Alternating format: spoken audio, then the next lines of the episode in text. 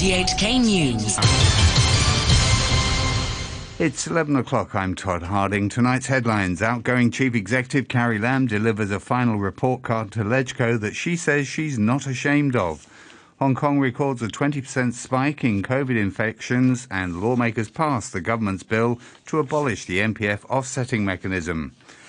Outgoing Chief Executive Carrie Lam says the most challenging time for Hong Kong since the handover had occurred during her five year term. Speaking at her last question and answer session in LegCo, she talked of overcoming difficulties and handing in a report card with no regrets. Maggie Ho has more. Carrie Lam told lawmakers that she's not ashamed of her report card for her term as chief executive. In fact, she believes it's a good ending to her 42 years of public service. 呢五年嚟呢，诶无可否认系回归以嚟最严峻嘅局面。 In the past five years, we have seen the biggest challenge for the SAR since reunification. The past five years were full of turbulence, but I remained undaunted. It was because I have a sense of mission. It is actually an historic mission. Although the public may have different views of me, and among members here, you may think that there's room for improvement with the SAR government that I lead, but I can say this to you. I believe I have delivered a report card that I'm not ashamed of. She said she had never thought about resigning during her term because she believes that one must finish what one has started. Mrs. Lam noted it's been 25 years since the establishment of the SAR. She said some have described this year as midway through one country, two systems because Beijing promised Hong Kong would remain unchanged for 50 years after the handover. But the CE said she doesn't agree with this because the central government has made it clear that there's no need to remove a system which she said is proven to work. We are now getting back on the right track of one country, two systems. With such a good system of governance, there's no need to change. In fact, recently the central authorities also sent a similar message that there's no need to change. Of course, if we encounter any new problems, we can always make improvements. Mrs. Lam said the overhaul of the electoral system to ensure only patriots rule Hong Kong has made it possible for the government to implement many initiatives, such as the restructuring of the administration, closer ties with Shenzhen, and a retabling of a copyright amendment bill. She said the next government will have to continue efforts to solve the housing shortage, enhance the quality of education, and improve people's livelihoods. In bidding farewell to LegCo, Mrs. Lam also thanked the central government and her family for helping her power through her term as Hong Kong's leader. Health authorities have reported a 20% jump in COVID infections from the day before. Here's Kenny Hodgart. Health authorities have reported 674 new COVID infections, with 332 found via PCR tests and 342 RAT positive cases, which have now been confirmed by laboratory tests. That's a 20% jump from the 558 cases reported for Wednesday. Among the latest cases, 73 were imported, including 38 detected among arrivals at the airport. Health authorities also reported 90 cases from 81 schools. The Centre for Health Protection has asked 25 primary students of a school in To Kwa Wan to stop attending classes for one week over a cluster of infections there. Three students and a teacher at one class of Po Leung Kuk Lam Man Chan English Primary School have tested positive for COVID 19. Legislators have passed the government's bill to abolish the MPF offsetting mechanism. From 2025, employers will no longer be allowed to use their mandatory contributions to workers' accounts to pay for redundancy and long service payments. The bill was supported by 72 members, while five voted against and 12 abstained. The Secretary for Labour and Welfare, Law Chi Kwong, described the bill's passage as an historic moment and an important milestone in improving retirement protection for employees. Looking ahead, a number of tasks remain to be done before the abolition takes effect, including planning to introduce a bill for the designated savings account scheme in the next legislative year, setting up an information technology system for its operation, preparing to provide government subsidy to employers for 25 years, and conducting wild and in-depth promotion to assist employers to understand the abolition arrangements. The weather forecast cloudy with showers and squally thunderstorms. Showers will be heavy at times. Currently 27 degrees, humidity 82%, and a thunderstorm warning is still in force. You're listening to RTHK. The time is 5 minutes past 11. One of 27 former foster home workers charged with child abuse has pleaded guilty to assaulting a two year old boy under her care. The senior childcare worker had grabbed the boy by his hair and pulled his arms and legs. Violet Wong has been following the case. The Kowloon City Magistracy had that 46-year-old Han Weng-shan had grabbed the boy's hair and pulled his limbs last November when she worked at the children's residential home in Prince Edward, where 40 children were allegedly abused. The incident came to light late last year after a complaint filed by a nearby resident. The court also heard she had pushed his head against the toilet wall forcefully a month later at the facility run by the Society for the Protection of Children. Her lawyer said in mitigation that in the first incident, she was trying to stop the boy from hurting another child, and in the second case, she was trying to focus his attention when using the toilet. He added she expressed regret over what happened and was willing to apologize to the boy and his family. He also said Ms. Hung suffered from anxiety and depression afterwards. The court will hand down a sentence on June 22nd after reviewing reports of the defendant's background and the suitability of imposing a community service order. Nine other defendants who appeared in court on Thursday had their cases pushed back to the 8th of July or the 4th of August. The remaining 17 defendants were due to appear in court on June 23rd, with prosecutors planning to transfer the cases to the district court.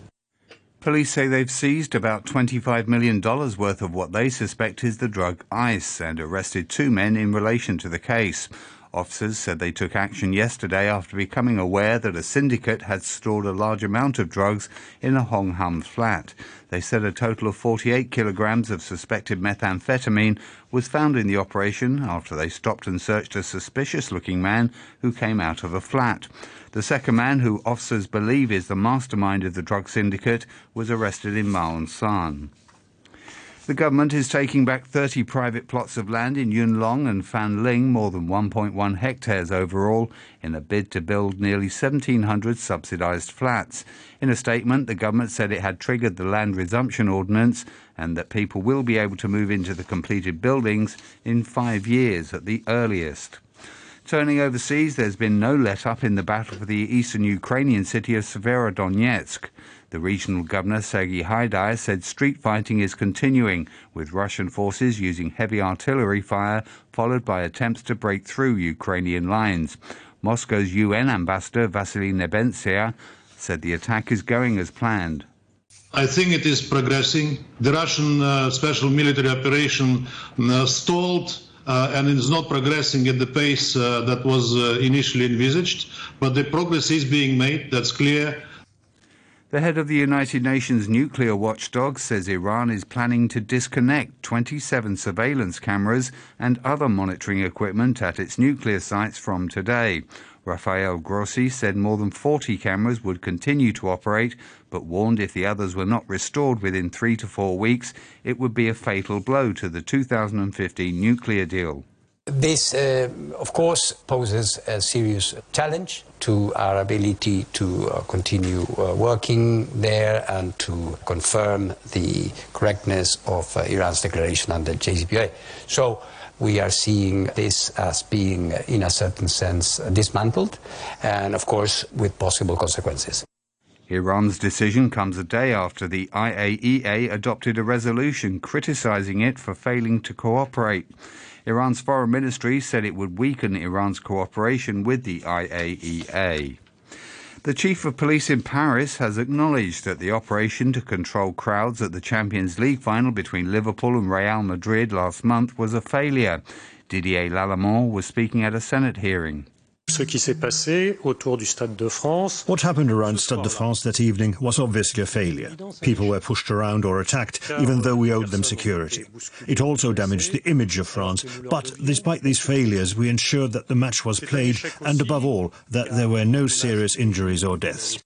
Mr. Lallement added that the late arrival of large numbers of ticketless Liverpool fans was a root cause of the scenes that followed. He added that innocent families that had been tear gassed, but it had been the only way to push back the crowd. A review commissioned by the British government has recommended that the age at which people can buy tobacco products in England should gradually increase by one year every year until eventually no one can buy them. The legal age to buy tobacco products is currently 18.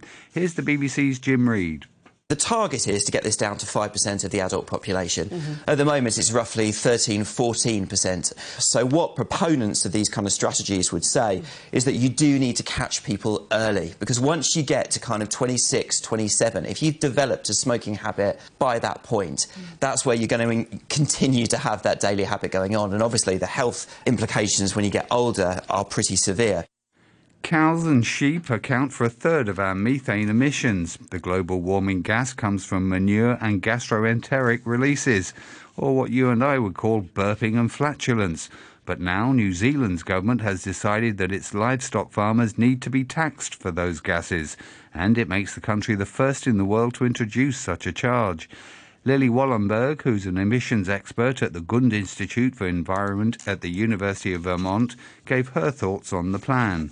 So I think the level that they are proposing does not go far enough given New Zealand's own emissions targets and also global targets. Um, they have compromised by trying to achieve something that they see as realistic, um, but that is not going to serve the climate.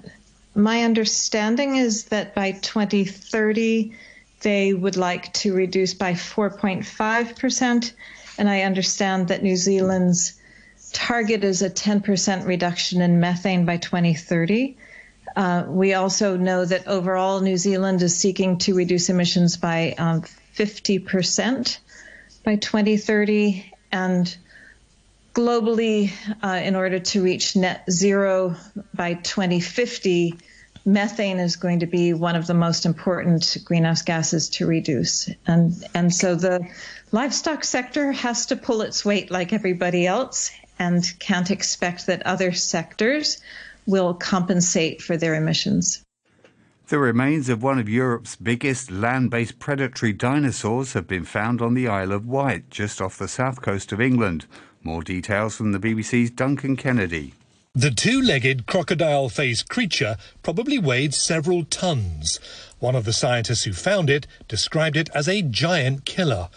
The scientists think the creature would have stalked lagoonal waters and sand flats in search of food. It's not known why this particular dinosaur died, but the team found marks on the remains suggesting that it was later consumed by the larvae of bone-eating beetles. To sports, and we go first to the NBA Finals, where Jaylen Brown scored 27 points, Jayson Tatum added 26, and Marcus Smart had 24 to propel the Boston Celtics to a 116 to 100 victory over the Golden State Warriors and a 2-1 lead in the best of 7 series. The Celtics, who, led, who led by as many as 18 in the first half at TD Garden, weathered another third quarter surge from the Warriors, who briefly took a one point lead only for Boston to pull away late for the convincing win. The Celtics, seeking a record 18th NBA title, host Game 4 on Saturday morning. Tatum says support by home fans will be key again.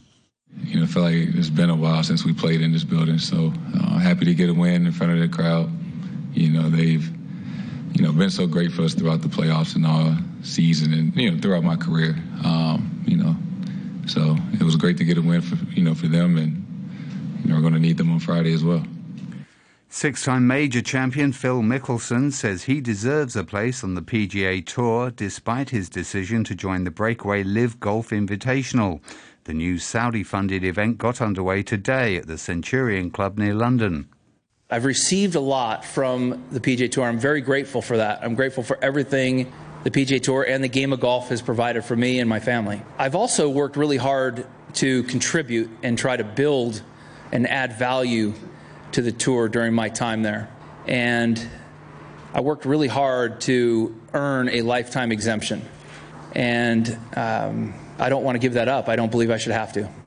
Rory McIlroy turned down the offer to join the lucrative Saudi funded golf series. Speaking ahead of the PGA Tour's Canadian Open, the Irishman said it was the right decision for him. Any decision that you make in your life that's purely for money usually doesn't end up going the right way. obviously money is a deciding factor in a lot of things in this world, but if it's purely for money, it's not. It never seems to go the way you want it to. And a reminder of our top story outgoing Chief Executive Carrie Lam delivers a final report card to Legco that she says she's not ashamed of. The news from RTHK.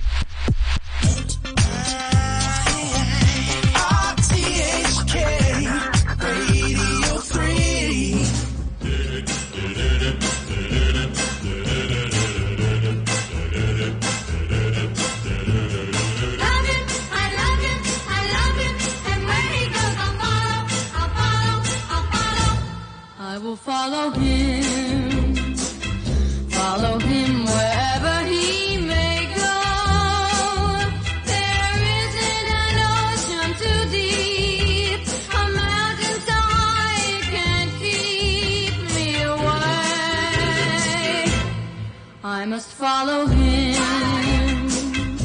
Ever since he touched my hand, I knew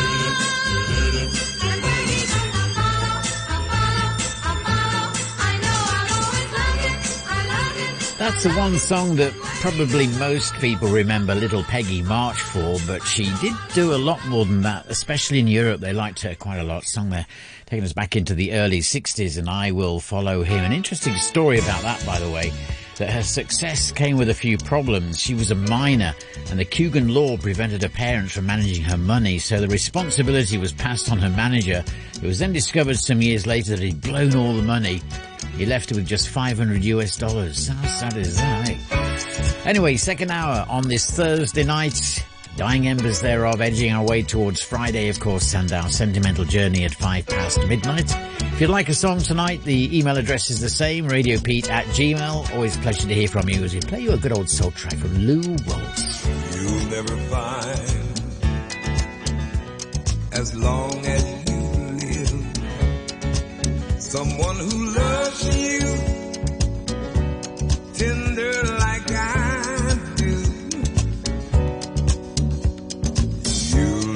No matter where you search,